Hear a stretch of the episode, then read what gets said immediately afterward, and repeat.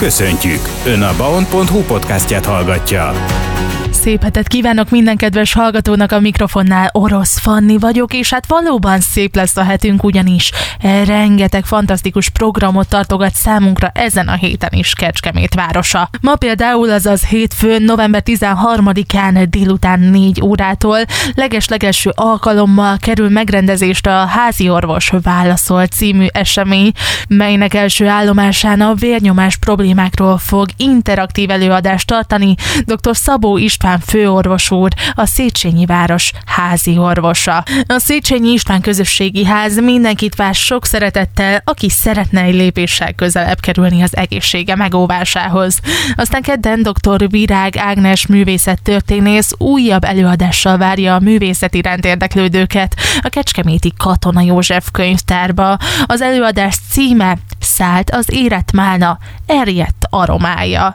November 14-én 17 órakor folytatja a testrészek a Kortás Művészetben című előadás sorozatát. A művészet történész, aki jelenleg az Eszterházi Károly Katolikus Egyetem oktatója is egyben. A téma ezúttal az emberi test és a növények szimbiotikus kapcsolata lesz. Szintén november 14-én ismét gondolhatunk, figyelhetünk egy kicsit az egészségünkre, hiszen november 14-e a cukorbetegek világnapja.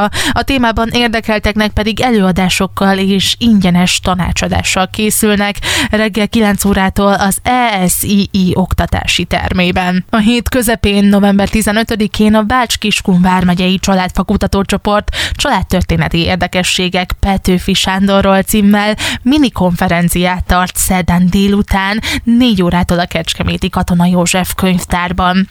Az ingyenes rendezvényen a közönség 5 előadást hallgathat meg délután 4 és este 6 óra között. Elsőként Székelyné Körös Városi Ilona történész etnográfus tart majd előadást Petőfi első iskolája címmel, aztán őt követi Gönci Gergő levéltáros, aki egy új rokon és egy impostor kecskeméten című előadást fog a közönség elé tárni.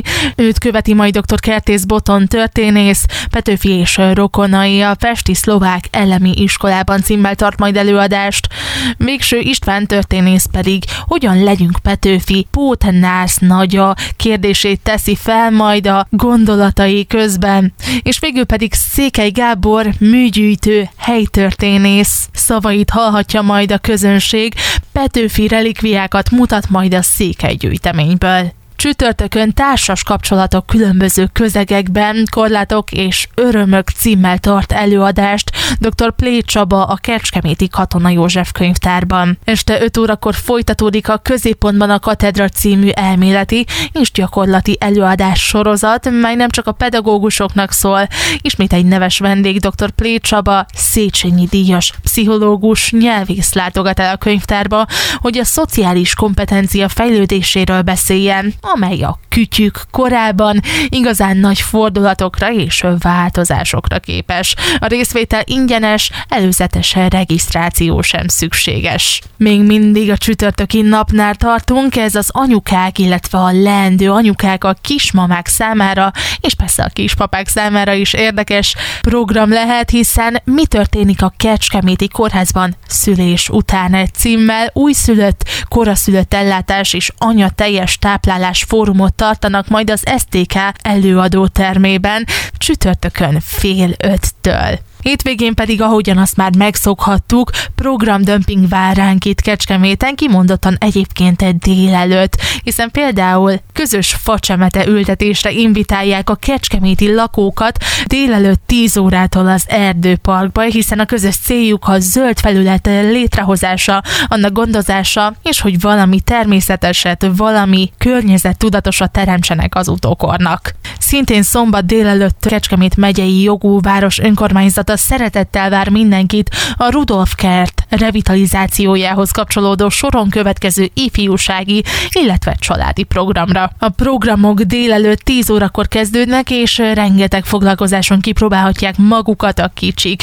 Például kosárlabdázhatnak, asztali teniszezhetnek, ökölvívhatnak, és még akár birkózhatnak is. Készülnek a szervezők még kézműves foglalkozással is, de az arcfestés és a csillámtetoválás is természetesen elengedhetetlen egy jó kis családi naphoz.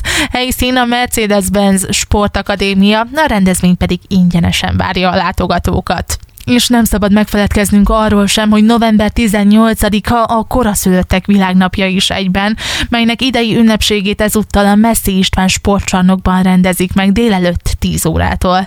A rendezvényen köszöntőt mond Szemereiné Pataki Klaudia, Kecskemét város polgármestere is, illetve a délelőtt folyamán Kallapjakab koncert és a Ciróka Bábszínház egy előadása is várja az érdeklődőket. És végül, de nem utolsó sorban, ismételten egy szombati program következik méghozzá délelőtt, 10 órától egészen délután kettőig tart Kecskeméten a Népi Iparművészeti Gyűjteményben. Egy kreatív program, hiszen könyvkötésre invitálják az érdeklődőket, amely során egy különleges papírborítású naplót, jegyzetfüzetet készíthetnek a résztvevők. Én jó szórakozást kívánok a programok mellé, és további szép hetet kívánok!